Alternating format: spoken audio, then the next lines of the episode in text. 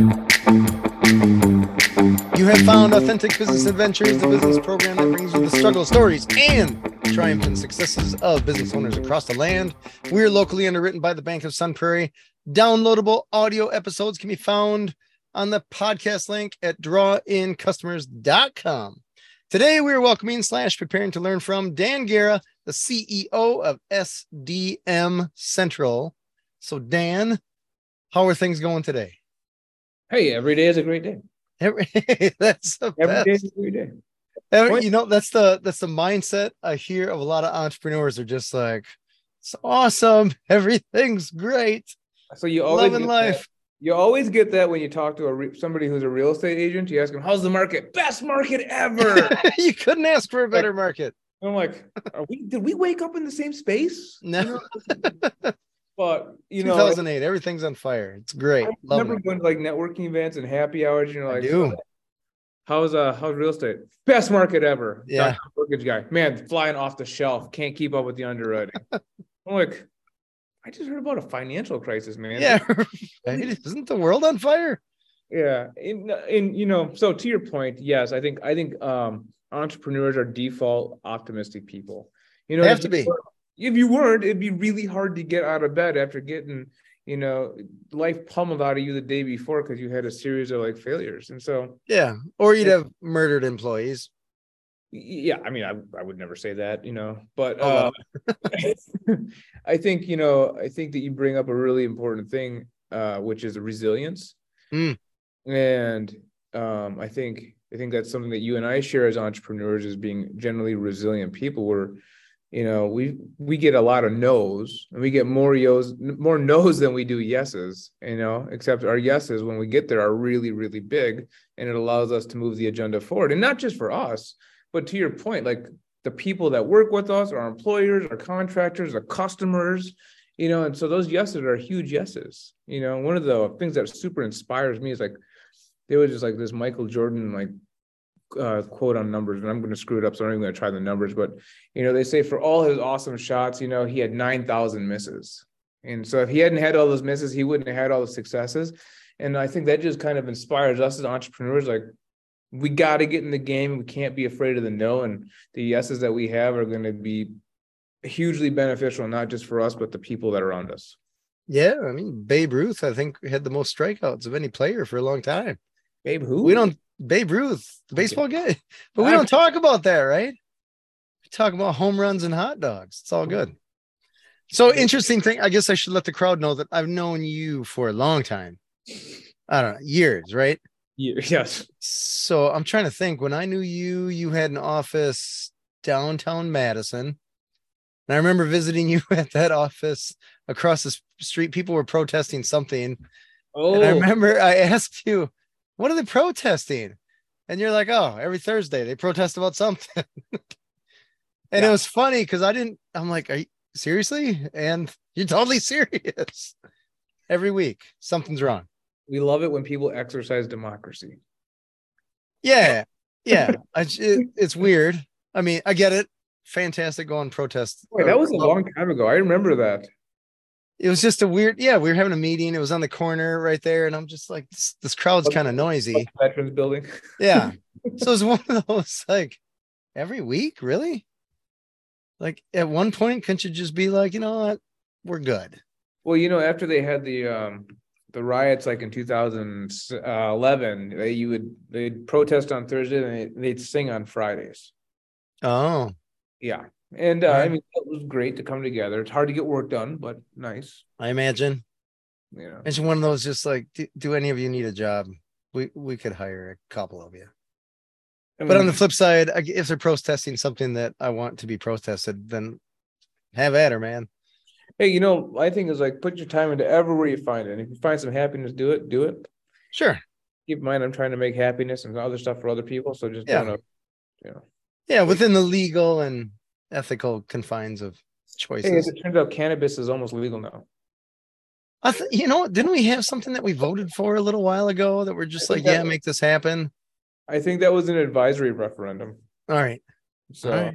that was the one that I think I always thought was kind of fun. Is like everybody comes out for cannabis legalization. All right. It's all good. So let's uh let's go back, way back, back in the protesting people outside your window for something. Not you. They were not protesting us. No. I think it was like puppies should have more fur or something along those lines. Some or puppies should shed less, maybe. I might attend that one. Anyways, um, you had Argus Ventures, if I recall correctly. Yep. Uh, so let's go down the road. When did you first start your first, uh, what you would consider to be your first real small business or real business? Maybe it was big. I started my first business um actually before Argus in 2001 All right. before I graduated high school. Oh wow, a real one? We're not talking a paper route or anything. Oh, this is a real one. This is a real one. All right. I did it with two other friends of mine in high school because we were going to be big computer service and repair moguls at the time.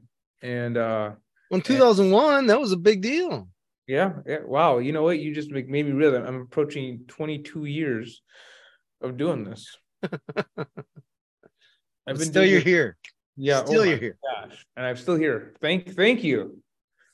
Um, and actually, on a serious note, like, thanks to all the people that I've had to work with over the last 20 years. Uh, uh, um, but you know, I did con- I did consulting before I graduated high school. I never really had a, a real job. And then we all- Never, no, never flipped burgers or whatever, served a beer. I don't know, whatever. not qualified to to serve burgers or flip beer. You know, All right. Well, that's okay. I didn't get a job at Arby's when I applied for it a way long time ago. And that kind of broke think- my heart a little bit. like that's where I'm at in my life. I'm So- sad that I didn't get hired at Arby's. ironically, at some point, I must have worked for the school district. I think I might have been doing some technology consulting. So my brother now works for the school district, and he All called right. me. He goes, "When did you work for the school district?" And I'm like, "I have no idea." He goes, "You know you're in here, right?" I'm like, "You've got money in the in the ETF." I'm like, "I have no ungodly idea what you're talking about." He's like, "Yeah, you were employed." I'm like, "That would have, I mean, maybe that was the summer after I graduated or before I graduated or something."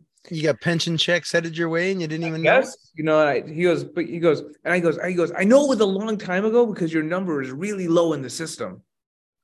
I'm like, well, I have been graduated for 20 years, so. um, but no. so, I mean, anyways, you got these partners, and are you fixing computers or is it more server stuff or what are you doing? We're fixing computers. So this is so this is what happens. So it comes down to graduation. Dan decides that he's going to go to the technical school. His mom and dad are really pissed at him because he's not going to the University of Wisconsin Madison, and uh, you know he turned down a really nice ride to go there. Might be one of my lesser than great moments in life and bad decision making. Who knows? Life is all about choices. life is all about choices. And so I decided to go to MAT, uh, Madison Area Technical College at the time. Decided we're going to do this. We have a lot of fun that summer. We don't do a whole lot of business.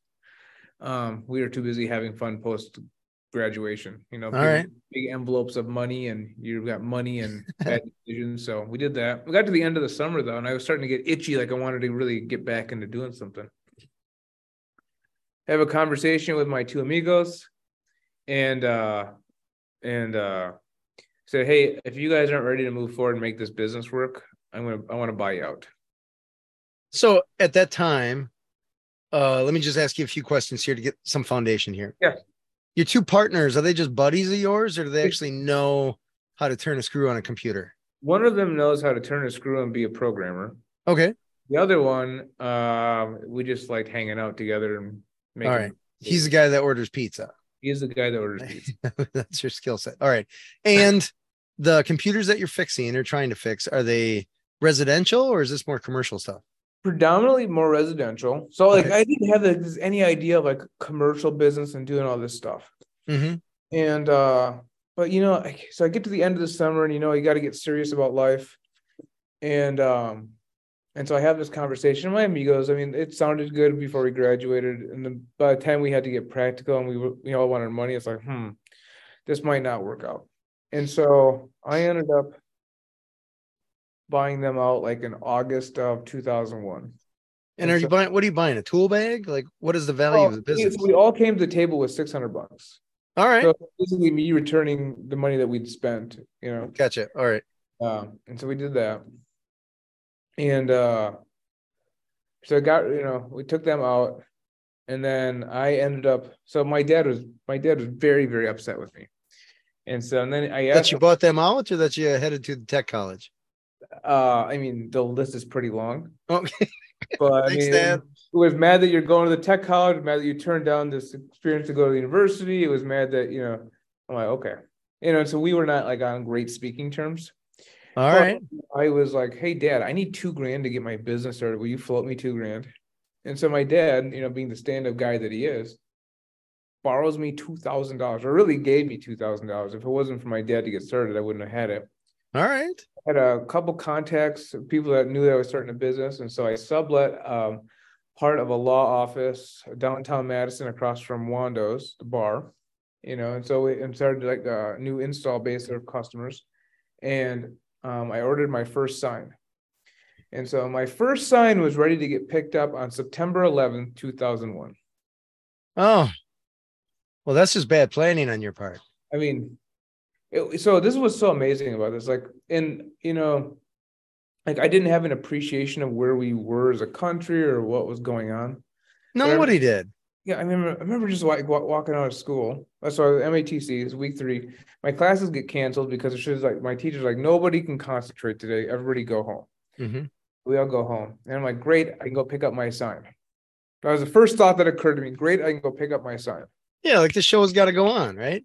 and that's kind moving. Of, that's kind of where I was, and um, and you know, and so you know, starting off in a recession might not have been the best thing, but it was a learning lesson, and you know, and so being in that environment changed it. Going to work every day changed it. Getting all the parking tickets in downtown Madison changed it, and so. And it was just it was a different way to start, you know, thinking about the world, and um, and so that's really my introduction to not doing residential computer service and repair, but Mm. doing more commercial pieces and then learning how that you know and so one of the ideas i never had this thought about right so the mindset the world's changing we're becoming more defensive people don't want to spend money we decided that we're going to change our customer base from residential to doing more commercial service work we're starting to get more projects here um and then i didn't have, have any appreciation for like hey people like to buy stuff on terms they don't pay you right away for it Oh, sure. and so this idea of like working capital was like totally like foreign to me. And so um and so you know I found myself in some more working capital crunches and you know my dad was a super solid guy at the time again and I needed to get I got um I think my first line of credit from like Park Bank for like 10 grand or something like that or 5 grand. And uh, you know, and that kind of bailed us out the first time of dealing with this. And I'm like, huh, I know. And it's like I had all these like school of hard lessons. And um I was a Boy Scout. And so one of the I, all the people that I was, you know, in scouting with, I told that I was doing this new computer service and repair business. You know, a couple of them owned businesses and they did business with us. And that's kind of really how I I built my first company was through word of mouth and a lot of the stuff that I'd done. And I- right. I did a lot of stuff in the Latino community at the time. And um, the Latino community was incredibly supportive of, of, of my business. And so we did a lot of computer service and repair, and we did a lot of stuff for the YWCA here in Madison. And in fact, we did so much work for them is that we were awarded the, the Volunteer of the Year Award in 2004. Oh, wow. Congrats. So I mean, like, and so and so you know, um, so the success that I have today and the initial success that we had in the computer service and repair business is because so many stakeholders in town here took an interest in helping me become a, the person I am today, and I am like eternally thankful for that. hmm Um, there's no one self-made, right? You always have an army behind you yes, or in front of you. I mean, I just yeah. I mean, you know what?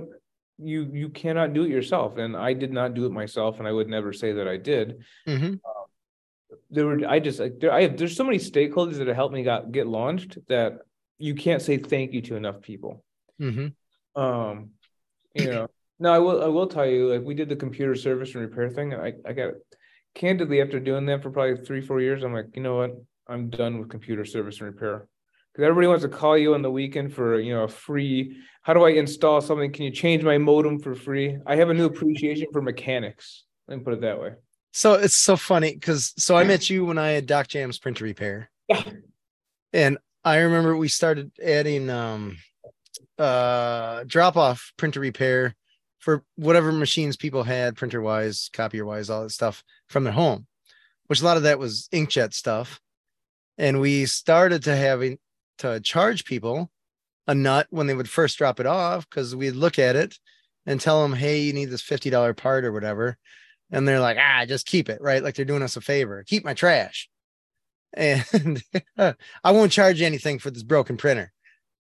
And so then we had to start charging people. And I remember we had, I don't know, it was $29 or something like that as the fee for us to look at it. And then if they chose to repair it beyond that, it was quoted and all this kind of stuff. And I remember this person complaining about $29. And I just kept thinking, like, how much would it have to be for you not to complain? and I couldn't come up with a number that was anything more than zero. Yeah. Right. But because apparently we work for free, right? I, people don't. Well, you know, I mean, I think there's a reality, right? And if you're a general consumer, you don't really think about the guy on the other side of it. You know, sometimes you do, and that's where you choose to take your dollars and do business. You know, but you know, I think most people think that small business owners we make so much money. Yeah, got seven yard yachts parked out back, right? You know, the helicopters on every one. You know, the reality is that the most small business owners will never have a liquidity event.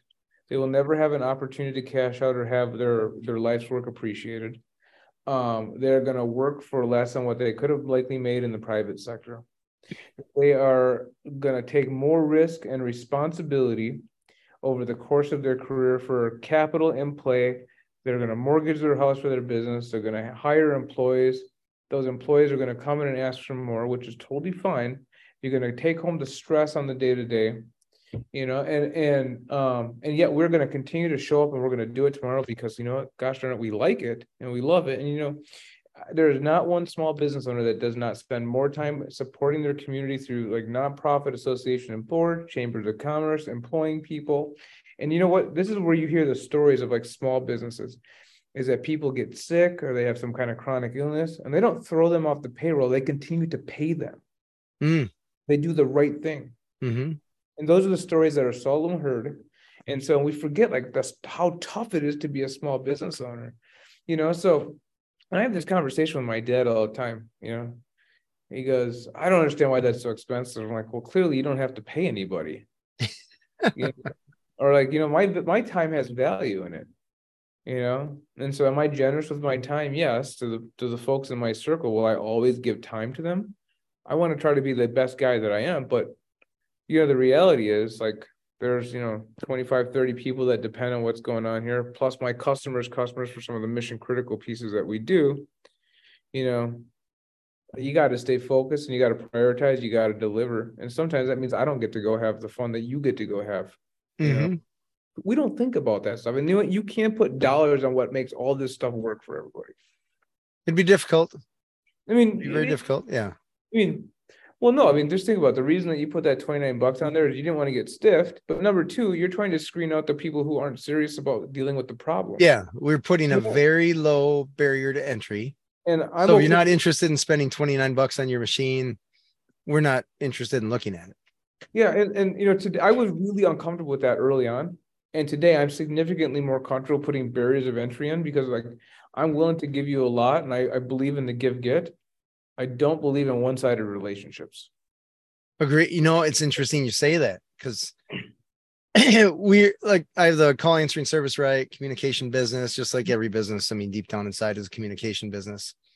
And there are some clients where you're just like, all we need you to do is respond to this email and tell us yes or no on this one thing that we had a caller ask about. It'll take you five seconds. And we can't get that response. And we're like, we feel like if you just uh, would treat us with a little bit more respect, everyone would be happier. Your clients would be happier. You would be happier. We would certainly be happier. Yeah. And it would be win, win, win, win, win all the way around. But instead, you ignore the email or it gets lost in your thousands or whatever. It's just like, Ugh. it's it's tough. Mm-hmm. I mean, it's tough. And you know what? There are not perfect answers to any of this stuff. No, not necessarily. Not all of it, anyways. Obviously, in my world, there's perfect answers. Just do it. I, I have them all, right? no, I just mean, ask. But, yeah, right. But no, I mean, like you know, and like I said, I love I love building organizations. I love doing this. I love hitting my head against the wall in frustration. Feels so good when you stop, right? Well, you know, I mean, this is what was fun. I, will give you an example. Like this is a little bit of tangent because I know we're going chronologically, but uh, so after I did the after I did the the service and repair business, I launched a website development company. All right. Now, what year ballpark, just roughly? Well, this is probably 0506. Yeah, I say oh four oh five. Probably oh five oh six. Yeah. Okay, so you're talking essentially roughly a decade after the internet really got going. Yeah. Yes. So, so still relatively youthful. AOL was probably still a household name. Oh yeah, yeah, yeah. Yes. Instant Yahoo was still the place to go to find what you're looking for. I think I still have a Hotmail address someplace. And I do as well. And uh that's how you know someone's a certain age, right? oh, it's funny because I see an AOL and I'm like, oh, you're older than me. But then I see Gmail and I'm like, whoa, little tyke, what you got going on? yeah, no, it's hundred percent it right there. Oh, but oh, that's funny. Uh, so but I mean, it's just to put in context for the people that don't necessarily know or want to remember. I mean, think where were smartphones back in 0506, right? Not exist. Non-existent. So you didn't have to worry about responsive websites. Nope.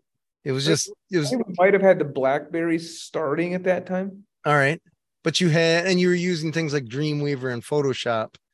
Oh, yeah, WordPress well, wasn't a thing. Actually, WordPress was just starting to become a thing. Just starting. Okay. I think as we, a blog foundation. blogging software, not not not a website software, but blog. Yeah. Yeah. So just give some foundation for well, how old you are and how how long ago that was, how wow. things were a little bit different then. I didn't mean that to be mean. I oh, just no. mean to say like it's a different game back then, right, than what it is now. It's a, oh, it's a hundred percent different. So you know what got me started in this is is when I was in high school, I did uh, C plus plus in computer science. Oh wow! All right. So I had a I had a coding background, and so and I was uh and I knew PHP, and so I could do databases, which actually what got us into WordPress. Mm-hmm. So we doing like sub 1.0 WordPress deployments and doing like theme customizations and so and to your point like we would we would link in we get we'd put up dreamweaver so we could we could update the php files in there. And this is when we would create the templates like in photoshop and we'd send a version over to the customer and you know and we you know for a long time for probably five six years we had this split portfolio of people who had these you know html only templated sites that had to be updated solely in dreamweaver. Oh wow and like we had people who had we pushed into the WordPress framework. All right, even back then. Even back then, yes, yeah, we were we were pretty early in the into into WordPress, and actually, we you know when I was when we had um, Argus Ventures, you know we uh we were doing our own custom plugins, so we were kind of ahead of the time doing that. And wow. we did, so we did transaction software. We fed kids, uh, actually kids, people on the university campus and then we linked I think seven or ten different vendors on State Street together using swipes and and uh, mobile devices and card readers. And so we were monitoring the transactions there. So we deployed that, and that was like some really innovative software we did. We did some rental software, so being able to rent out apartments and doing apartment management. We did some e-commerce software. I mean, these are all custom themes that we built. Um, we so you built these four individual clients, or was this like the rental software? You just like, hey, we built them. Landlords for, are going to need this kind of thing. We built them for individual customers, and what we do is we license them. So our our, our real estate software was called Treehouse, um, and we did some. We actually did some real estate stuff. We called it. Um, oh, what was it called? I forget what the uh, uh, there's a real estate particular piece of real estate uh, software IDX real estate. It was it was the Argus IDX product where you could tie into the South Central Wisconsin MLS and we'd be able to put it on your WordPress site. So we had all this bundled into a into a custom WordPress plugin is what we did. And so yeah, I mean we went plugin crazy because everything was a customizable plugin. All right. Uh, Are you making money? We were making money. Yes, and so this is so this is what happened in 2008. You know, we were used to sell websites, you know, 1300 bucks, maybe 2 grand and so we started at 2008. We ra- we raised our price to like five grand, seven grand, something like that, like baseline price to get in. And instead of what we did was instead of try to collect it all up front, we said give us 12 to 24 month monthly payments. Oh wow, okay, all right. So they're essentially financing we the, the bank of Argus Ventures. That's exactly what we did. And actually, that's what rode us through. Um, that's what rode us through the recession of 08. All right. Actually, we came out on top in that recession, and we had more customers. We had increased our price point, and we had stabilized our cash flow. Wow. That's admirable. What? Yeah, I mean that that was a really big time for me. Especially if you're in the real estate world. And so, well, it was. I mean, we did some real estate. We did more on the commerce and like general general marketing side. gotcha. Okay. So it wasn't exclusive to Yeah, IDX. we, didn't, we weren't exclusive into that. No, no, no. Alright. Would have been insane if I was exclusively one word. um, and I'm crazy but not insane. Just to be All right. Fair. Totally fair. So when you would license, let's just say, for example, that real estate product, right? Just keep going down that road. You, some client would come to you and they like, they say, Hey, I want a product that does this. Yep. And you say, Great, we'll build it for you. But we're also, once we get this built and we figure out that it's cool, we're going to also offer it to other real estate people or other insert industry here. Yeah, so one of the positions that we always took is that we will grant you a, li- a royalty-free license to the code that we use for your site, but we will always retain ownership over it. And um, we in no way, shape, or form entered into non-compete agreements with our customers, All right. with the sale agreements. So essentially, they would get a deal ish. I imagine by coming to you with the idea. I mean, Or if they came with an idea, it would be, otherwise, if we had it like in our inventory, we could just pull it together. It's like, great, this is what it costs on a T and M basis to put it together and maintain it. All right. Yeah. Got it. So that how long did you run with that business? I did that until 2014, 2013. Um, All right, it's a little while. Yep. So I, you know, I got it was yeah, we had a lot of fun, and so I think toward the end of that business, one of the pieces that we came out with was um, something we called the um, the Argus Client Center. And so along the journey of creating all these small plugins, I kind of said, you know what, for what you look in, in e-commerce or real estate, recurring product sales, and what you look at for paying your bill and tracking this, and if you look at, you know, what you're, what you're doing in in in you know education or whatever. There's a bunch of commonality in how these businesses are conducted. You call the functions different by industry. And so I said, why can't we build a common tree or a common data structure to kind of store everything and then have basically different flavors? Um, and so one of the areas that we found uh, some real growth opportunity was it was the education space. And uh, Oh, all right.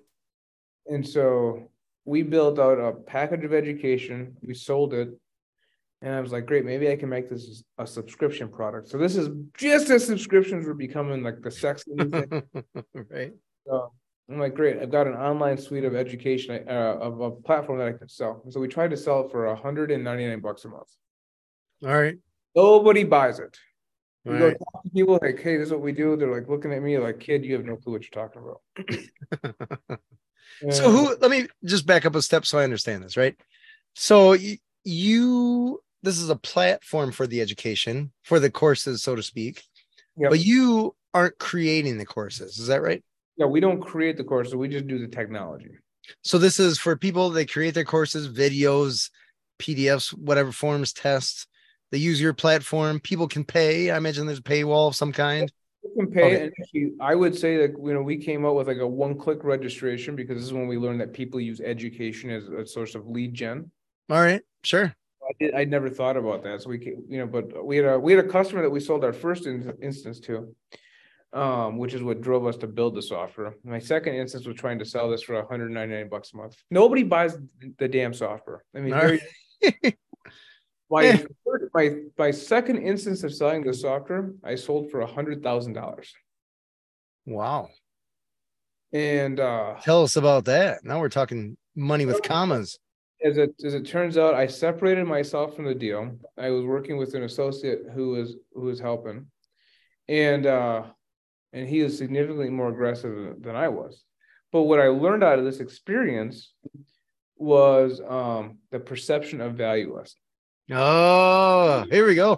On what you do, Yeah. nobody will value it. And so what I learned in this space is that in the online ed space, you're a joke if you're like sub 10k. Oh, interesting. So I'm So because you were priced lower, people didn't even consider you. that's right. All right. And so, and once I realized this, so once I had this first experience and I started to learn and understand it, um, like the website stuff became really like increasingly less interesting and it just seemed boring. Because it's so- low dollar amount. It's pain Yeah, in the butt. right? And you got to deal with people. And Yeah. like so when you one of the things that you understand, like as you become a business owner, is that uh, creating a, a repeatable process and everything you do is really the is the opportunity for growth, hmm right? So that's how you scale. It's how you grow. You know, it's how, you know whatever. Systems, man, systems. Systematize everything. Yeah, exactly, right. And so like, but like, and, and you got to have the passion. And if you don't have a passion for doing a new project or taking on some of this stuff, um, it just it it's hard to get out of bed. Right. You know? You're looking so- forward to new headaches. Yeah, but you know what? I had my big sale here. I'm like, wow, this is cool. Like, let's go boil the ocean. Like, this was like a, a- a- ocean never- I never heard that phrase before. That's awesome. I Boil the ocean. Let's go boil. I got. Let's go run, man. Yeah. So- Uh, so we go back to our MedEd customer. They're getting ready to launch at a show in Chicago. We said we were talking about the victories that we had. We have a, a good amount of cash in the bank. You know, and this time, you know, my attention is clearly drifting, and so our portfolio is being managed by predominantly somebody else. I'm dealing with the stuff that really makes Dan happy and interesting and shiny. And um, so I go to Chicago. I go to this trade show, and I mean, I kid you not, 53,000 people at this trade show. It's a healthcare trade show in the imaging space. It's just after Thanksgiving. All right. If you've ever been to McCormick Center, it's the North Hall, the South Hall, and the Lake Hall. Oh, that's big. McCormick Hall is huge. It's a small town, I have never seen medium sized town. I have never seen a trade show booth the size of a city block that I grew up on. All right. There it was, the GE booth, and then next to the GE booth was a Siemens booth. And I'm like, okay, I'm clearly in the wrong business. they get a couple bucks thrown around there. I mean, their their booths were more than I had probably made in my entire life. Sure. And um and so but I volunteered to work with this med med customer who was uh who was there. They were debuting their site and our software. And I said, you know what, I will happily work the booth. I will show them how our software works. You know, I am your guy. So they made the content, we made the software. Um, and so when I wasn't working the booth, I just decided to walk the show floor. hmm And so one of the things that you can do when you have nothing at stake is you can ask a lot of dumb questions. And Yeah, like, there's no risk. Who cares? I'm like, these guys will never meet me again. Let me just ask like any basic dumb question I possibly can. And who do they have working the booths, right? Yeah. It's probably Well- not the CEO of GE hanging out there. Definitely not. Definitely not. Um, but you know, it wasn't just the booth folks, it's just like people walking up and down aisles. Mm. Um, what I was doing, like get some feedback. And so uh what I had discovered at the end of so and this is a very long trade show, it's a full week trade show. Yeah, so you're up at like six, you're going to bed at like midnight, you're drinking until all hours of the night. It was just it's a you know that sounds more exciting on the front end than it is on the back end. Nah, it depends on your age and typical trade show, right? no it's probably like 25, 26, 27 at this time. Oh, well, you're having a good time. I was having a great time. Um, but what I discovered after reading a bunch of notes for a week is that the product that my customer built was not the product that the market wanted. Oh, well, that's a that's a light bulb moment or a record scratch moment, maybe. They had, they had written, they had built a product for yesterday's imaging technologist, not tomorrow's healthcare professional. All right. I spent I spent a lot of time like on the ground talking to people. And so um and so I came back with this whole list of recommendations on features and things that we should put in the platform. And I said, and I, I was very arrogant. I mean, I'm still pretty arrogant, but I was really I was more arrogant at the time. And I said, folks, I have a bank uh bank account full of cash and I have a list of ideas here. And I think I might be able to sell this better than you um, you should bring me in for a third. I'll throw some cash in and let's go implement these changes and let's go sell. And they're like, whoa, whoa, whoa. Hang on. You don't, We asked you to work our booth, not take over the world, right? you don't know what you're talking about. You know, and I'm like, okay. And so we hung out another 12, 18 months, and they ended up going upside down. Oh no. All right. Ended up buying that company for a dollar. You bought that company. I bought that company for a dollar. Yes, because they had a bunch of content that they had developed.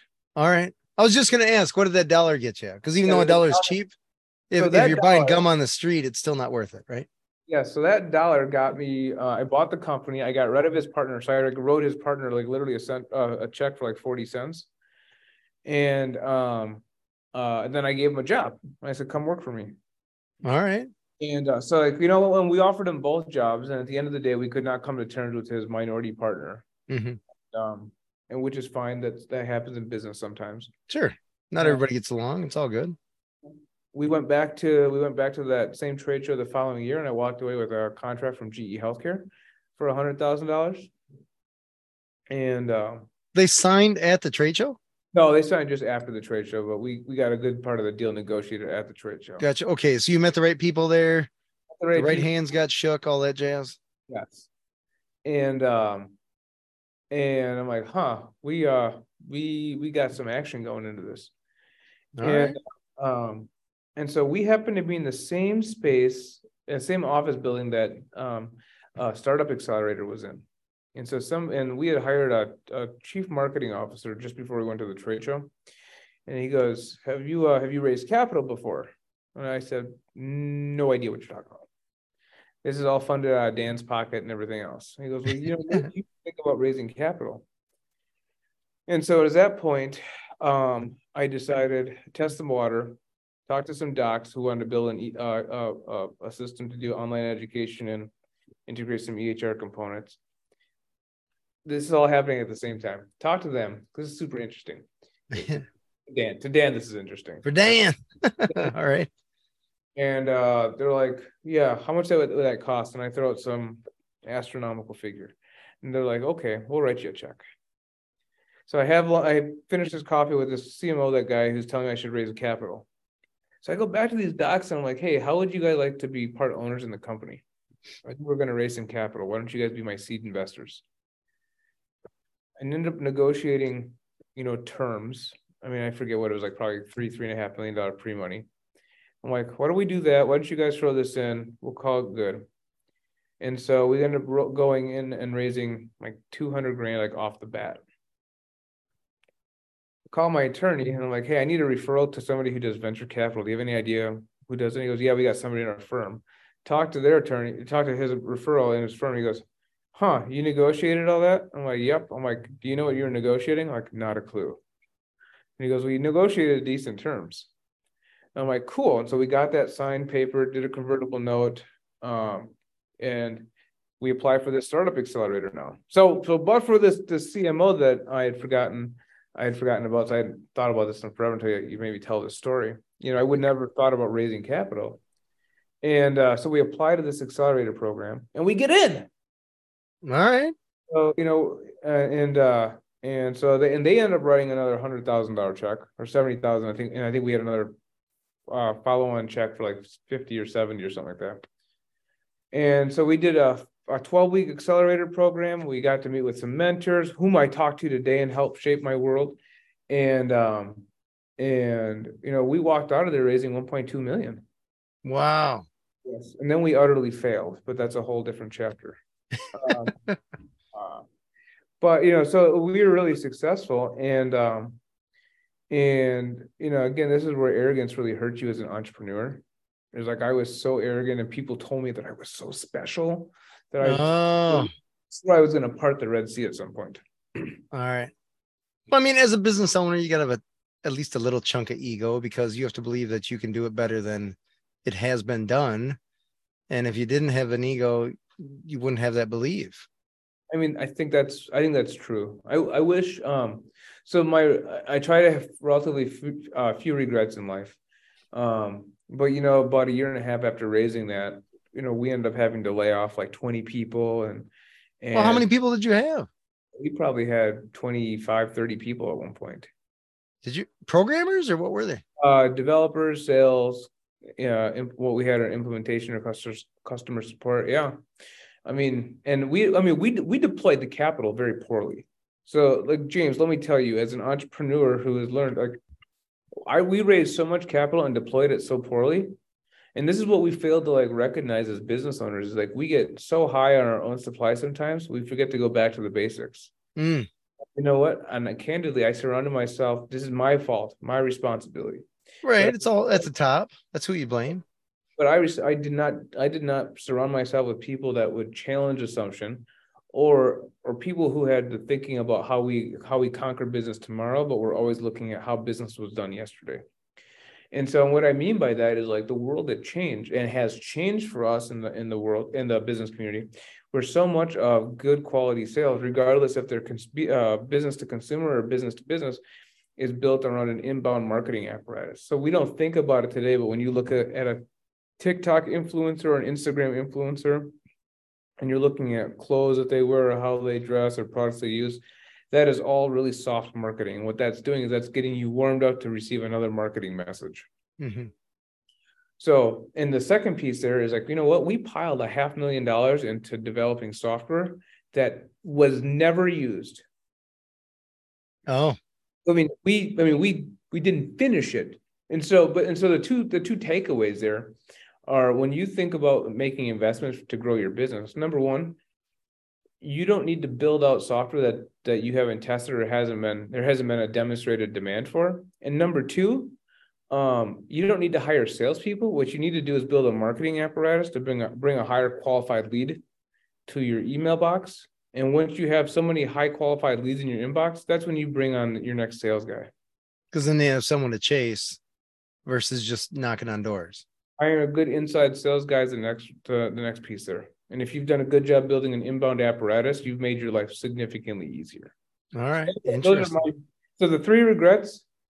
Number one, I had to lay off, you know, 20 people and, you know, hurt them and negatively impacted their family. And that's something that bothers me to this day. You know, number two, I should have deployed the capital uh, building an inbound infrastructure because that would have created a more solid infrastructure for growth in the long term. And number three, I would not have overbuilt technical infrastructure that we didn't actually know that we needed. All right. So it's interesting. I'm hearing somewhat of an irony from the first time you go to McCormick and you're like, hey, you guys are building this thing for the past. And you ended up making a similar mistake, it sounds like. Yeah. I mean, everybody gets blind. Sure. Oh, yeah. Oh, yeah. I would love to say that I never wasted a dime in business, but how, what is the definition of entrepreneurship? It's making enough money to afford your mistakes. I haven't heard that one, but I do like it. Something like that, yeah. Uh, but you know, I mean, today, so you know, we hit our low point in 16, 17, you know, yeah, and so you know, I've really struggled, like you know, from owing everybody money to having to pull myself back together to figuring out how I'm gonna you know make it all work. And you know, thankfully today we're back around. We've got you know between contractors and, and people on our payroll, somewhere between 25, 30 people in our universe today you know, we we started our second. So you know, we um, we've seen Altus kind of grow and has become still in the healthcare space, and we're doing some expansion work into the into the um, general uh, learning space now. We mm. spin out out of Altus, which is SDM Central, and so that does shared decision making tools. So it helps patients and providers understand preferences for decision making you know, we did that, we spun that out uh, 18 months ago. We did a half million dollars last year. We'll likely do 1.2 million this year. Oh wow, that's growth. Wow.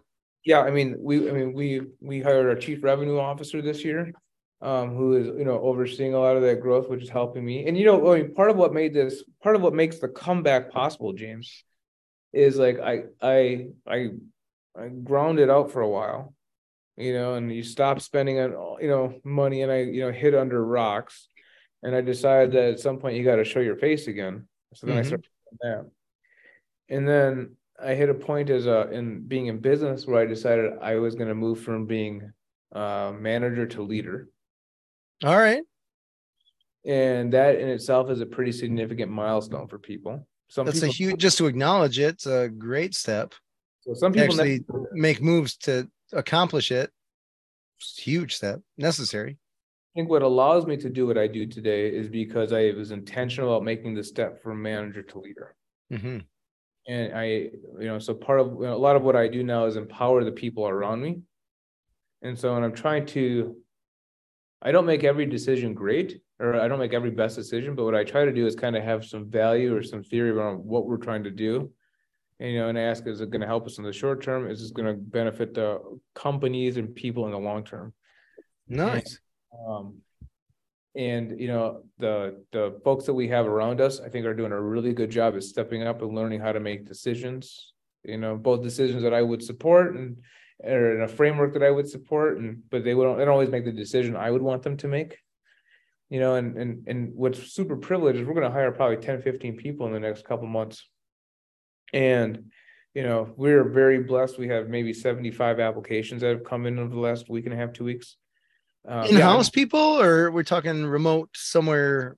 Uh so they will likely be i mean so some people here in madison we um we will likely hire nationally. So we have we are deploying a new program this year called altus level up and so when we're so a couple things that we're doing a little differently so we found a success of our of uh sdm central just amazing we have decided to be really intentional about kind of grooming the talent pool that we want taking them through the process that we want and you know what the way that we start to look at success in the long term is we would like to make investments into other startups. I know I would like to make investments. I think where people come short and is not necessarily ideas, but finding the resources and not, not necessarily money, but like the people resources and the culture and the mentality. And so, you know, what, what where Altus is going in the long term is being really intentional and teaching people how to how you know what's expected in, in a, a startup and fast-paced environment establishing a basic level of knowledge and saying hey work in our departments. If you come up with an idea that we think we can launch into a business or do kind of an mvp for we'd love to look at doing it with you. And if we can spin it out into a business we will and oh, wow. uh, okay and actually we we are doing our first kind of like mvp of this model right now we um we had an intern that worked with us for two years we used to go around the table and do stock uh, comparing stock picks. And we're all pros, right? Yeah, and, yeah, we all are. But so as his last project working for us, we decided to do a um, do a special project, and so he built some software enabled trading software, or some software to do software enabled trading, and uh, and we decided that we were going to build it out and do a company. And so, um, and so that was kind of the framework. And then we said, well, we should be really intentional. And let's let's make this a process. And if that's a if that's a path for growth for people that are in our universe let's support that because we want that talent to stay in our universe. If we can keep that that will help the portfolio at large. And um and we want people to know that there's a there's a future with altus you know gotcha. so, you have some work essentially to keep them going while you figure out what the next step is that's right. That's right. There's there's work with us, and like because because we're doing so much on the training up front, that as you build a company, feel free to go into the Altus pool of talent and, you know, pick from that company. Oh, interesting. So not only are you investing cash in them, you also have resources, people, and stuff like that that you can help That's supply it. as well. Absolutely, because like you know, people will just have good ideas, and, and we'd rather keep really smart, bright people in our, in our ecosystem, and we'd like to figure out how to how to keep them entertained versus lose them to somebody else. You know, and I think you know, and, and to that end, we um we recently did a joint partnership with two other guys, but we're launching our first accelerator and incubator programs too. And so the long-term ability here is to be able to support the portfolio companies that that go through those programs and uh, be able to help staff them and put talent in there. So you have I want to talk about um I'm going to talk about your feelings, Dan. so when you let's go back to when you had to let 20 people know funny story you don't have a job anymore times aren't going so well here mm-hmm. was that you that had to have those conversations or was that some other employee that you had that had to have those conversations? I put everybody in one room. Everybody okay. All 25 yep we had a big room. All right. so uh, 20 you got to pay for your own lunch today. Yeah. Or yeah. however you did okay. Yeah well what, you know it started off where it's like I I thought we'd be getting an investment. And so I said, guys, it's gonna be likely that we are gonna be, you know, we're got to stop work. Uh we are likely not going to close on an investment here and we're going to have to take a pause.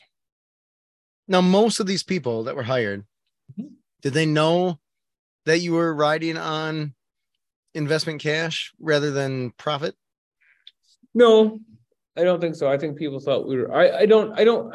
I think they knew that we take an investment cash, and I think this is actually a failure in in my leadership at the time, is really being accurate and portraying. You know, I did not do a good job of communicating with the people that worked for us where we were. All right.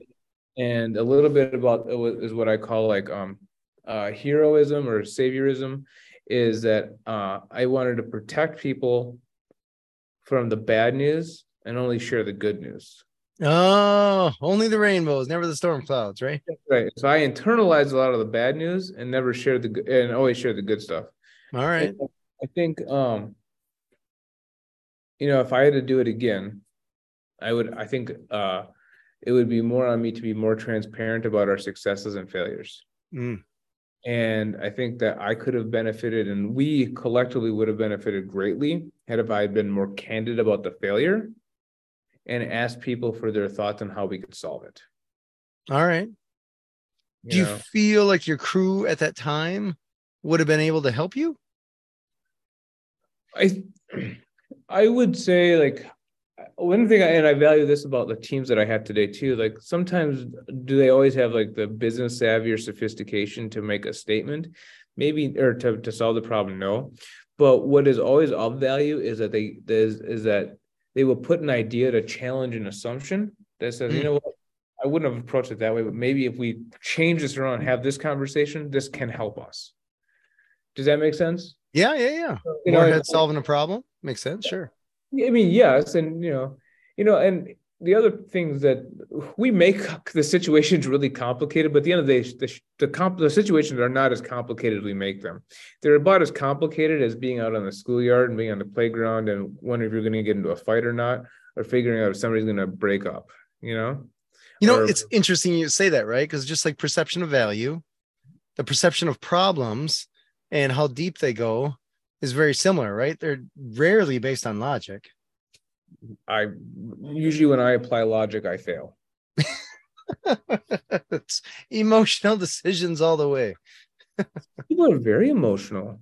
You know, I mean, Oh, some people universally, yeah, extremely. you know, and, and Fault, yeah. I'm guilty of that too. It's like, dude, I'm not doing business with such and such because he wronged me 10 years ago. All right. I've been that guy. I'm sure people are that person to me today. You know, Yeah, I, guess I don't I don't walk into a Best Buy very often because you said uh, because of a fix 56k modem issue well, see, there you go. What decades ago when people were horse and buggy days or whatever that was. But you know, I mean, and but that's where a lot of this stuff comes down to is like such and such. It's like, dude, get over it. Go buy him a drink. Go pad stuff up. Everything Right. will be. And you know, I mean, I've tried to be significantly more intentional about that and try to take a higher road on stuff. You know, and, and during this time, again, I was so arrogant on some of this stuff. You know, probably because I was going through my Steve Jobs phase or whatever. Customers are idiots, and you did this. And at the end of the day, your customers aren't idiots. Your customers, if you open your ear and you listen to them and you ask them some questions, will tell you where we're going. Yeah, I mean, in the end, they had either they have a business or they have something in their life where they need your product or service, so they're not dumb. I think the tough thing, and I, I was listening to this on a podcast, but it makes a lot of sense, is for us as businesses to recognize what customers are saying and to be able to kill the golden goose that got us here because it isn't going to get us to the next tranche. Right. And the so, next like, thing, next thing, next thing. Yeah, makes sense. you know, like I have, I've developed, I think, an ability to change and adapt. Well, you have to, right? It's adapt or die. I mean, ask the guy who is still working in the same hardware store for 40 years. Yeah, right. Eighty percent of the product that he's selling today are the same products that he was selling 40 years ago. The technology in hammers probably hasn't advanced too much. So, right, tape measure, still a tape measure. Yeah. So, uh, I want to keep going down the emotional road here, though. Oh, okay. If you make me cry at the end of this, I'm going to be very. it's not that kind of podcast. We're cool. I just want to help people understand, right? Like. I've had to let people go. I haven't had to let people go um, because business is doing bad. I had to let people go because they were causing business to be bad, not doing their job. Yeah. So I've never had to do any mass layoffs or anything like that. So lucky for me, right? Mhm. Um, what I want to ask is the point when you had to get rid of 20 people, and then to the point you are now, what, what's the timeline there? Are we talking a few years? About eight years. Eight, okay, well, that's more than a few. Okay. Uh, Seven, eight years. So uh, 2016, 2017. So it's 2023 now. So seven years. So the the moment that everybody walks out of that room after you just let go 80% of your population there, Mhm. you take a deep breath, sip of coffee or whatever like that. What do you do when you go home? I mean, I drink. Oh. you know, Don't take advice from this guy. so I- so the next day, like I- what I was your what was your um path that you saw for yourself? Where oh, did you see yourself going there? Are you like, okay, I have to rebuild this thing? Or hey, how are we going to close up gradually? Or what was what no, was I the thought process? I was very deluded that we were going to close on a 1.1 million dollar transaction, and I was being stalled by time. Oh, you were banking on the sale. Yes, and so we were getting ready. So yeah, we were raising capital and closing on a transaction simultaneously. All right. And when you're talking transactions that big, they typically don't happen overnight. No, I not like buying a big gulp or something like that. And no, they, they're not. And I had just flown to. We were doing a, com- a we were supposed to do a, a transaction with this company in Alabama. All right. I just gotten back from Alabama, talked to the investors, did the whole thing. Like everything should be set to close. You know, so this is one thing I, I do not appreciate about some folks in their negotiating styles is like it's always one more thing. Oh my gosh. Wait till after Christmas. Wait till after New Year's. Wait till after the third Tuesday. It's got a full moon. Yeah. Always It's one more- oftentimes something that has no relevance to the actual decision. Yeah. Yeah. And uh, I mean, it was always these small things. And I'm like, man, so we're dying by a thousand cuts. It's Mhm. literally like the end of June, going into like the holiday fourth year or holiday fourth uh, vacation where I had to give this speech. Mm. You know? And I'm like, yeah, it's just like, this is like the worst thing. Like, guys, I will get this problem solved in a couple weeks. Bear with me. You know, and um, I I mean, I, it's uh, it's just you know, it's just one of those most horrible things. I mean, I remember like being so cash poor at the time too. Like I had made an investment in Exact Sciences, which is a local company here. They had just gone public, and just before their like their uh their their cancer diagnostic drug was coming to market. All they were trading at five dollars and sixty cents. That's what I bought it at. Well, that's a while ago. Okay. Oh yeah. And so and I was like their their stock had like shot up to 17 bucks. I'm like, God, I gotta liquidate this because I need cash to try to make a payroll.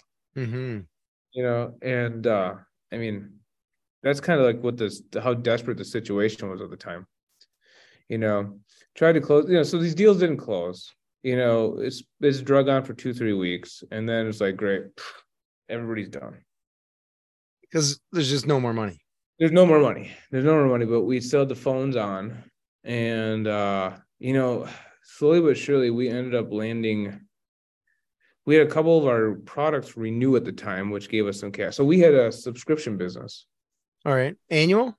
Uh, uh, yep. So they pay annually for us, and so we had some September, October subscriptions that paid us. So we got started to get recapitalized there. I talked to another one of my investors who went through in like fifty or seventy. I had two investors actually. I had two of them throw me another hundred thousand dollars. They did. Yes. After Yes. running through running We had no money the ground. Yes, we had no money for three months, and then in November of like sixteen, so this is all coming back to me now in the timeline. Like in November of sixteen, I had two investors write me a hundred thousand dollars. So Wow. Lifeline. Yes, between that hundred thousand dollars and like getting the renewal business back moving, you know, we went out, got an office, brought another person on, and got everything moving again. All right. So the original investors, we had that million, million and a half, I forget what it was. Is this still the same company? So it's coming back up and around and sur- surviving into thriving. Yes. All right. Very cool. Yeah. And did you get to hire any of those 20 back? No, no, we uh a majority of us, majority did not settle on good terms. All right. they were really upset with me and i i you know i see one now ironically one of them is in the office here that we work in Oh, interesting. so yeah uh, Just no eye contact. nope i you know what i don't run i there's a problem i look at it and try to deal with it Right on. Right on. Oh, yeah, I mean, it's tough. It is very difficult to have a business for any realistic length of time, let's say over 10 years, where you don't piss off at least one or two people. Yeah, I mean, uh, intentional or not. My just- my Christmas card list has gotten has gotten. I guess my Christmas card list is getting longer over the years. The people who send me Christmas cards, it happens. It's a thing. We're all there. I all good. Christmas cards from the people I went to high school with, so they still like me. That's funny. I've also had the privilege of not working with me. So then over the course of the next eight years, right, you get this cash cash infusion. Do you ever close that deal that you were banking on?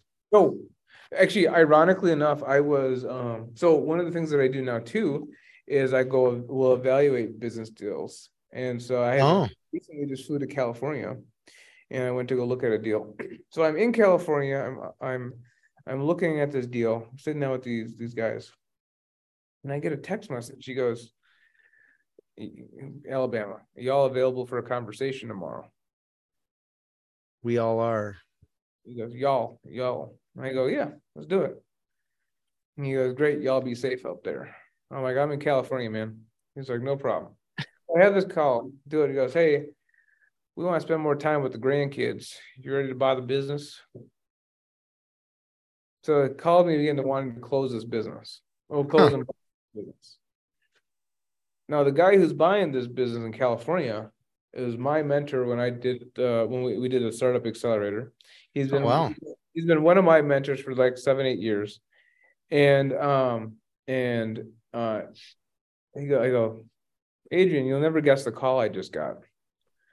The guy's asking me if I want to buy this business. He goes, Didn't you already say that you weren't going to do that? I'm like, Well, you keep telling me that, but every time he calls, I feel like I just want to go buy it. What kind of business? Medical education business, All right. So something that you're already in the realm of. very similar to what we're in the realm of. And so, um, slightly, slightly different. Sorry, I might have to sneeze. Uh, slightly different market, but yeah.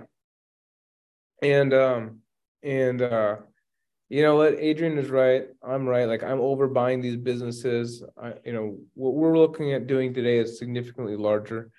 Um, you know, and eh, I never really thought about the segmentation, the challenges when you think about the market you're getting into, and and you know what that's got to look like, and how you're going to do debt service, and what are the longer term economics Mm-hmm.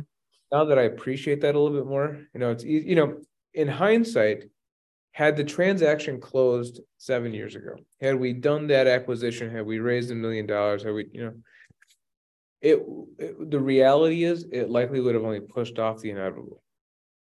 Oh, just delay the inevitable. Yeah. All right.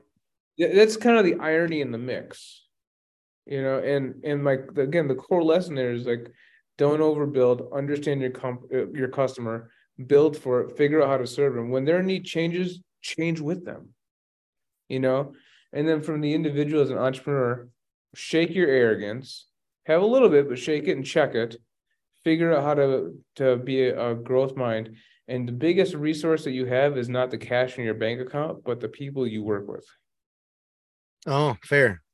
Fair. People make the business, that's for sure. yes Yeah. It doesn't hurt to have a couple bucks in the bank just in case your people mess up. that makes life easier. Yeah. You know, it's nice to have money in your checking account, but people are. I am. I I would tell you this. The one of the guys that stuck around with me, his name is Sam. Mhm. I would not be here today if it was not for Sam. Oh, interesting. All right. Comes in and he goes, starts working. I'm like, Sam, everybody is gone. Why are you showing up for work? he goes, I don't know how you're going to do it, Dan, but you were going to figure out how to do this. You always figure out this, a solution. Oh, that's so funny. That is Yeah. so funny because he knows from an entrepreneurial entrepreneurial mindset, right? To just solve a problem. Solve the problem. We're like vanilla ice, right? You got a problem, you all solve it. If it was not for Sam, Mhm. I would not be here talking to you today. All right. Well, way to go, Sam. So like that is like, and so you are you are a product of the people, your environment, and I'm eternally thankful for people having faith in in what we do, and and and you know, it's very humbling. Yeah, that's cool. That's cool. And Sam's still with you. Sam is still with us. Sam is our chief technical officer. Technology. Very cool. Yep. All right.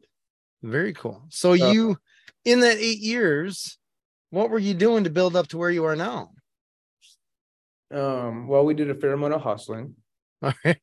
you know, and So, so, selling and looking for more investors. Uh, we didn't really take on more investors. Nope. We just, you know, um, one of the things that I also learned is that there's a really big allure of of wanting to go and raise capital. At some point, you actually have to make money selling a product. You can't just raise capital infinitely.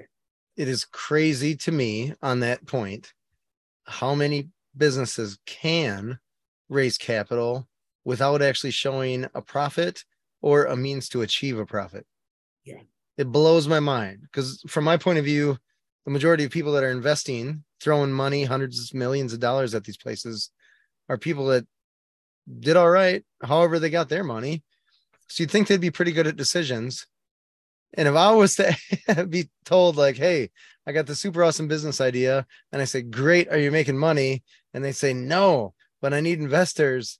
I'm not going to be an investor in that company. But I see yeah.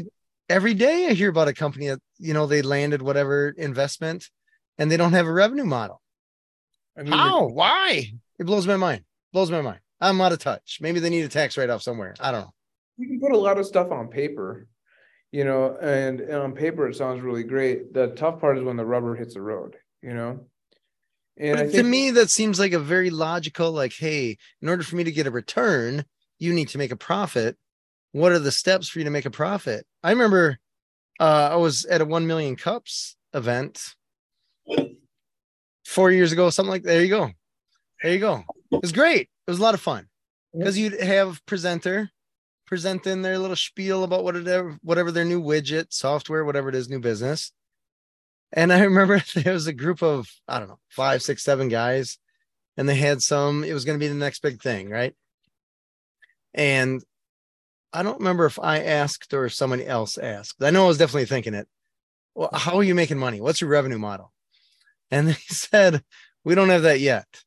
But then they also said they're on their second or third round of funding. Mm-hmm. I'm like, who is investing in you if you don't even have a way to pay them back? Well, you know, so this is this is the answer I would give if I was going to go raise capital and you were an investor. Mm-hmm. I would tell you that we've got a SaaS based model, so software as a service, and we do either a monthly or annual subscription and we don't we did not invest in building an on the ground sales infrastructure. What we did is we built an inbound infrastructure that started finding out where our prospective customer was. So typically that means that if you were looking through a google search we brought you to a landing page we tried to get you into a video we wanted to educate you and provide you a white paper. And understand some conversion activity to really qualify you. Once we got once we did the give get we'd have one of our inbound sales guys call you and kind of run through the discovery process and see if we can really sell you. That's kind of number one. Number but, two. There, okay. Oh, sorry. Go ahead. No, you're good. You're good. Go ahead. Number two, there's like maybe we're gonna advertise to you on Facebook or Instagram, Snap, TikTok, but roughly the same process. We're gonna collect your information. You're gonna do a. You're gonna have some kind of conversion action. Going to come into my system. I'm gonna have my sales guy call you. So you're going to do the work on this mass level. I'm going to build an, in, an in, uh, inside sales infrastructure, and it's going to call and discover you all day long. And I got to tell you, that is roughly the uh, that is uh, run through the discovery process, just to be clear. But that is like roughly what the formula is if you're a SaaS company. Right. Yeah. Yeah. That is the greatest answer in the world. What's my mechanism? My, what's my monetization mechanism? It's a SaaS. I'm going to charge you monthly, and then if I got real clever and cute, I'm going to charge you per contact or per user, and I'm going to discount you for a contract term. Boom, done. Mm-hmm. Mm-hmm. It's like a default answer. It, right. In this case, for this particular example that actually happened, uh, this was a social media platform. They had users. They were looking to get more users, but they had no way or means for those users to actually send money to them. So like your your business, somebody could call you up and say, "Hey, I got a bag of money. I want whatever it is you're selling," and you could say, "Great, drop your bag of money off at this address." Yeah. This place, somebody would call up and say, "Hey, I got a bag of money. I'll buy whatever it is you're selling," and they would say, hey, "We're actually not selling anything." I would say, just give me your credit card number. But they had nothing. There was nothing. I, I find that just crazy. Yeah, that yeah. it eventually folded. So we're not crazy, but that means that investors, I assume, lost some cash on that. Right. So maybe somebody got a new car. I don't know. I don't know. Well, I mean, new, yeah, exactly. But you're you're not wrong. Like if you don't have a monetization model, we're no, I will tell you. Like we're doing a project now, so we're expanding our products. That's for one of our businesses, Mhm. and like like they're gonna ask us how we're gonna monetize this. I'm like, I have no ungodly ungodly clue. No, zero zilch nada. Nothing? I. I It hurts like, to no. hear. Well, hold on a second. I didn't say I didn't come up with one. But wait, there's more. wait, there's more. And so, you know, there's a solution to every problem. And so, and I'm thinking through, and I'm like, huh, you know, if we knew their licensing model, we'd be able to figure out how to price this better. But, you know, they haven't told us yet. And so I'm pacing the halls, trying to figure this out. And I'm like, you know what? We're such idiots. And so we use HubSpot. Okay. Right? And so HubSpot's a fairly successful marketing automation and customer relationship management software. And their monetization model is remarkably similar. They give you a, a, um, a flat rate service, a flat rate subscription fee, and plus they ding you on the number of users and the number of contacts. hmm That's how they expand, right? To create more revenue. I'm like, why do we make this more complicated? Let's just do the exact same thing. We'll just charge a flat rate fee and we'll expand based on usage. You know, and um, and so that's how we solve that problem.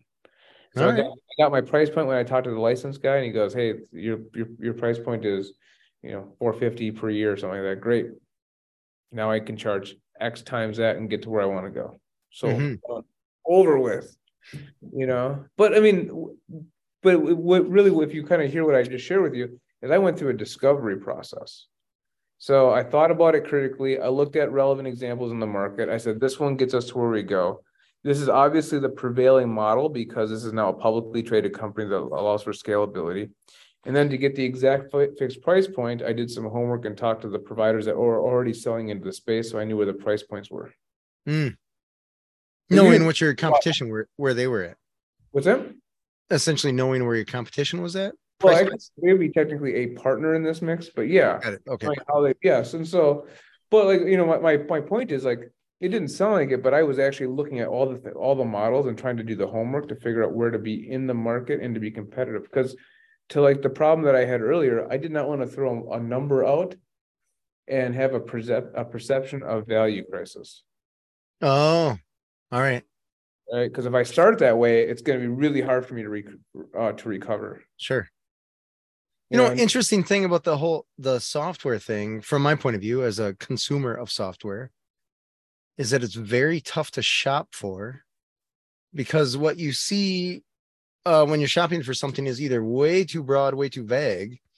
It doesn't say whether it solves your problem. You think it does, but you're not really sure. Or if it does say that that it does so, it doesn't necessarily say how. So you don't know comparing software A to software B, if A does a better job, more efficient job, faster job, smoother job, whatever, versus B, you don't know them until you actually test drive them. Well, you're actually identifying one of the challenges that we think a lot of small businesses have, which is trying to figure out softwares. And, and so I think I shared with you, we're doing an accelerator program. One of the very particular modules that we put into our accelerator program was teaching um uh business or yeah, our businesses how to shop for SaaS-based software. Oh, now, wow.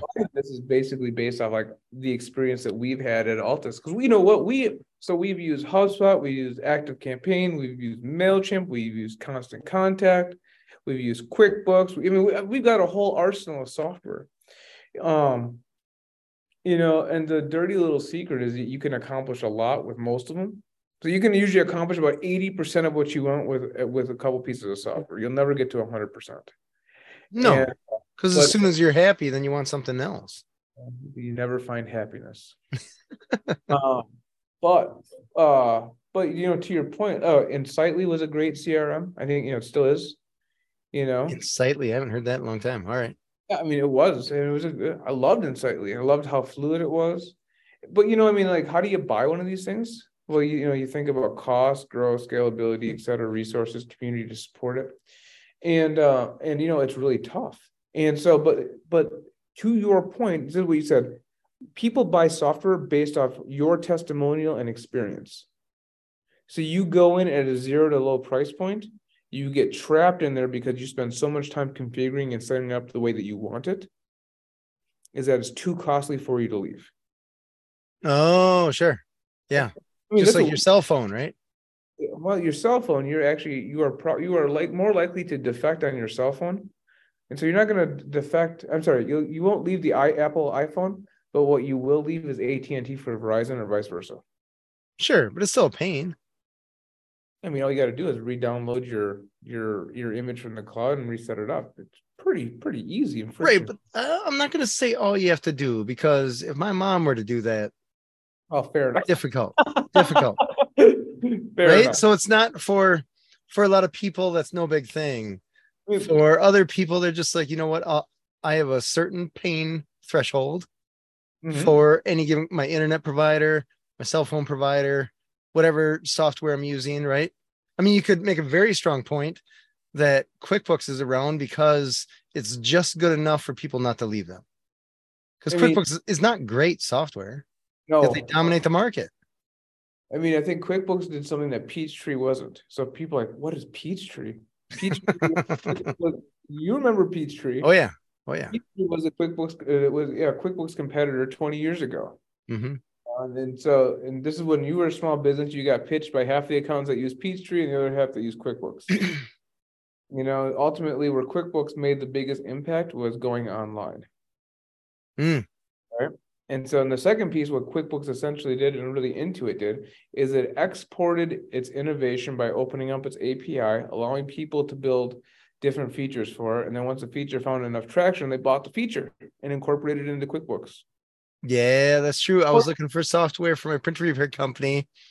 I remember CRM stuff, and I remember them saying it connects to QuickBooks, and I'm like, can't you have that portion, that accounting portion, in the software, so I don't need to bridge it to QuickBooks? No, no, no, no, no. no. Well, you know, but I mean, that was genius on, you know, that was genius on Very smart move on QuickBooks end. Yeah, yeah. Because you know what they did? That's an effectively they they um exported their research and development, got other people to put up capital for it, and got them to validate and create minimal viable products. Mm-hmm. I mean, It's forced loyalty. Yeah, it is. HubSpot does the same thing with their, you know, anybody who's got a marketplace is basically saying we don't want to risk doing the software ourselves, so we're going to let other people do it, and we're going to de-risk the situation. Mm-hmm. hmm yeah. Uh, I mean, until you have to use the software and you hate it, or you tolerate it, right? I didn't say the world was perfect. Right. it certainly is not. That's true. Fair. Totally fair. Yeah. Uh, but yeah, no, buying SaaS software is tough. I think that well, you know, not I think so. Definitively, I buy SaaS software based off my need and like people that I've talked to for recommendations. All right. I like to think I'm a first mover on it, but candidly, as I get older on some pieces, on some things, I become less of a first mover on things that are going to be mission critical, and I go on. I take the safer route.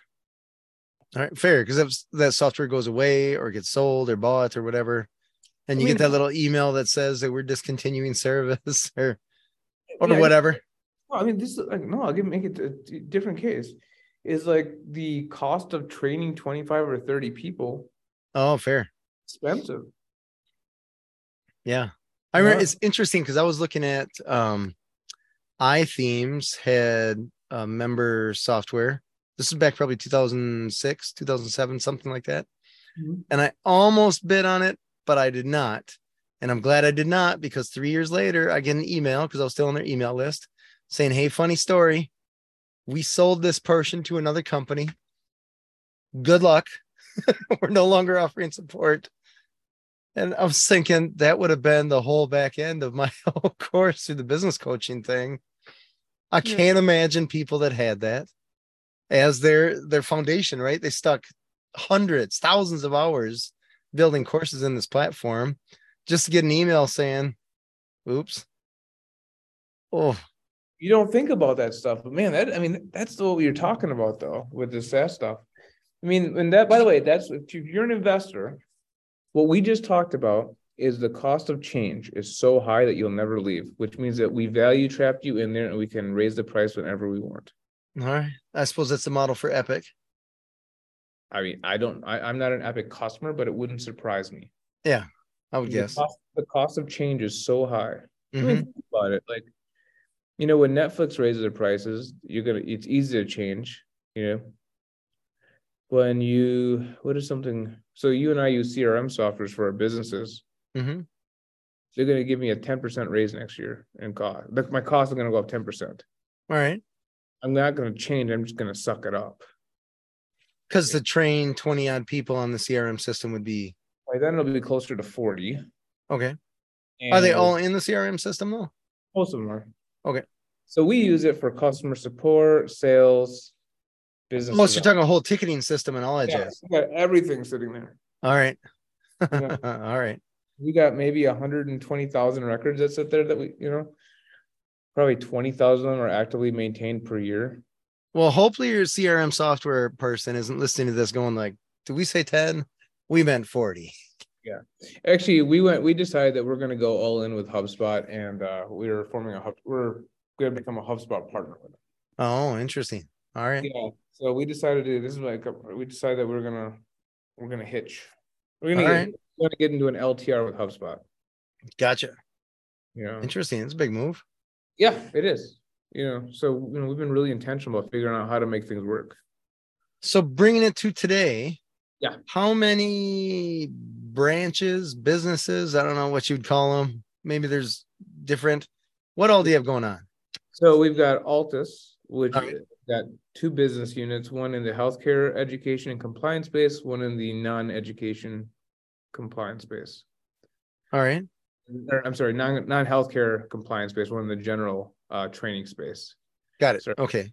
That sounded more confusing. Course creation software, essentially. Course creation, LMS, All right. Yep. And so, and then we're introducing a mentoring platform within it uh later this year. Business number two is a uh, it's called SDM Central, and that's a patient provider platform to understand uh treatment preferences for chronic illness. So as an as an example, if you have asthma, we try to understand, you know, your your your preferences for treatment of asthma and then uh, help position you to ask the right questions to a provider to understand what therapy might work for you. Business number three is our is our newest business, which is our software enabled, well, second to newest business, which is our software enabled trading business. Um, and uh, that's pretty exciting. So that's one of our new kind of MVPs that we did with our with our intern now COO for it. Um, and then business number four is our new little capital management business that is um doing the incubator and accelerator programs. All right. Wow. Team, it's called team and people. That's a lot of spinning plates for you then, right? Or do you have people running it all and you just camp on the beach all day? Yes. No, it's camp on the beach spinning plates, James. it's, no, I don't do the beach. Uh, I don't look good in a speedo in in February, January, but right. um, Can't unsee that. Got it. All right.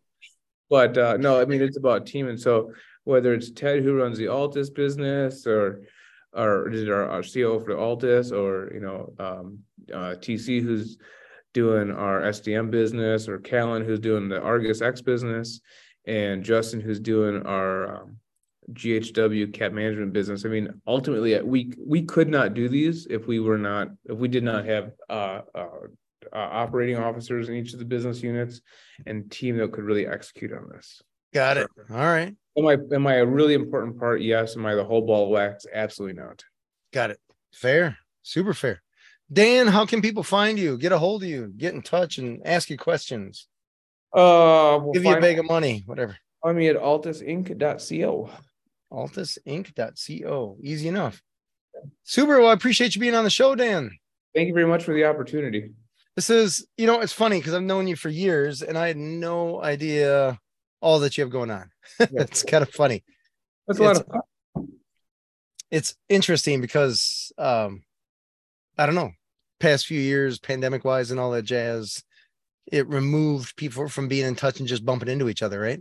Yes. Well, Don't bump, up- stay six feet, all that kind of stuff. I'm Don't see people. always up for a cocktail and I shake hands. Fair. I love it. I love it. Likewise. Cool. I appreciate you being on the show, Dan. Thank you. This has been Authentic Business Adventures, business program that brings you the struggle stories and triumphant successes of business owners across the land. We're locally underwritten by the Bank of Sun Prairie. If you're listening or watching this on the web, if you could do us a huge favor, you know what to do. The thumbs up thing, that's a good thing. Comment, better thing. Subscribe, heavenly, heavenly man. My name is James Kademan, and Authentic Business Adventures is brought to you by Calls on Call, offering call answering and receptionist services for service businesses across the country on the web at callsoncall.com. And of course, the Bold Business Book, a book for the entrepreneur in all of us, available wherever fine books are sold. We'd like to thank you, our wonderful listeners, as well as our guest, Dan Guerra, the owner. it's so funny because you just went through the list, but I'll just say CEO of SDM Central. We also had Argus Ventures. What else you got in there? There's a whole list. Argus X, Altus, and uh, GHW Capital Management. All right, I love how you pause too. So it's just, just me. Lots of stuff. Tell us that website one more time. Uh, altusinc.co. Altusinc.co. Perfect. LTUS. Uh, say that one more time. A L T U S I N C dot C O. Got it. Perfect. Thank you so much. Past episodes can be found morning, noon, and night. The podcast site found at drawincustomers.com. Thank you for listening. We will see you next week. I want you to stay awesome. And if you do nothing else, enjoy your business.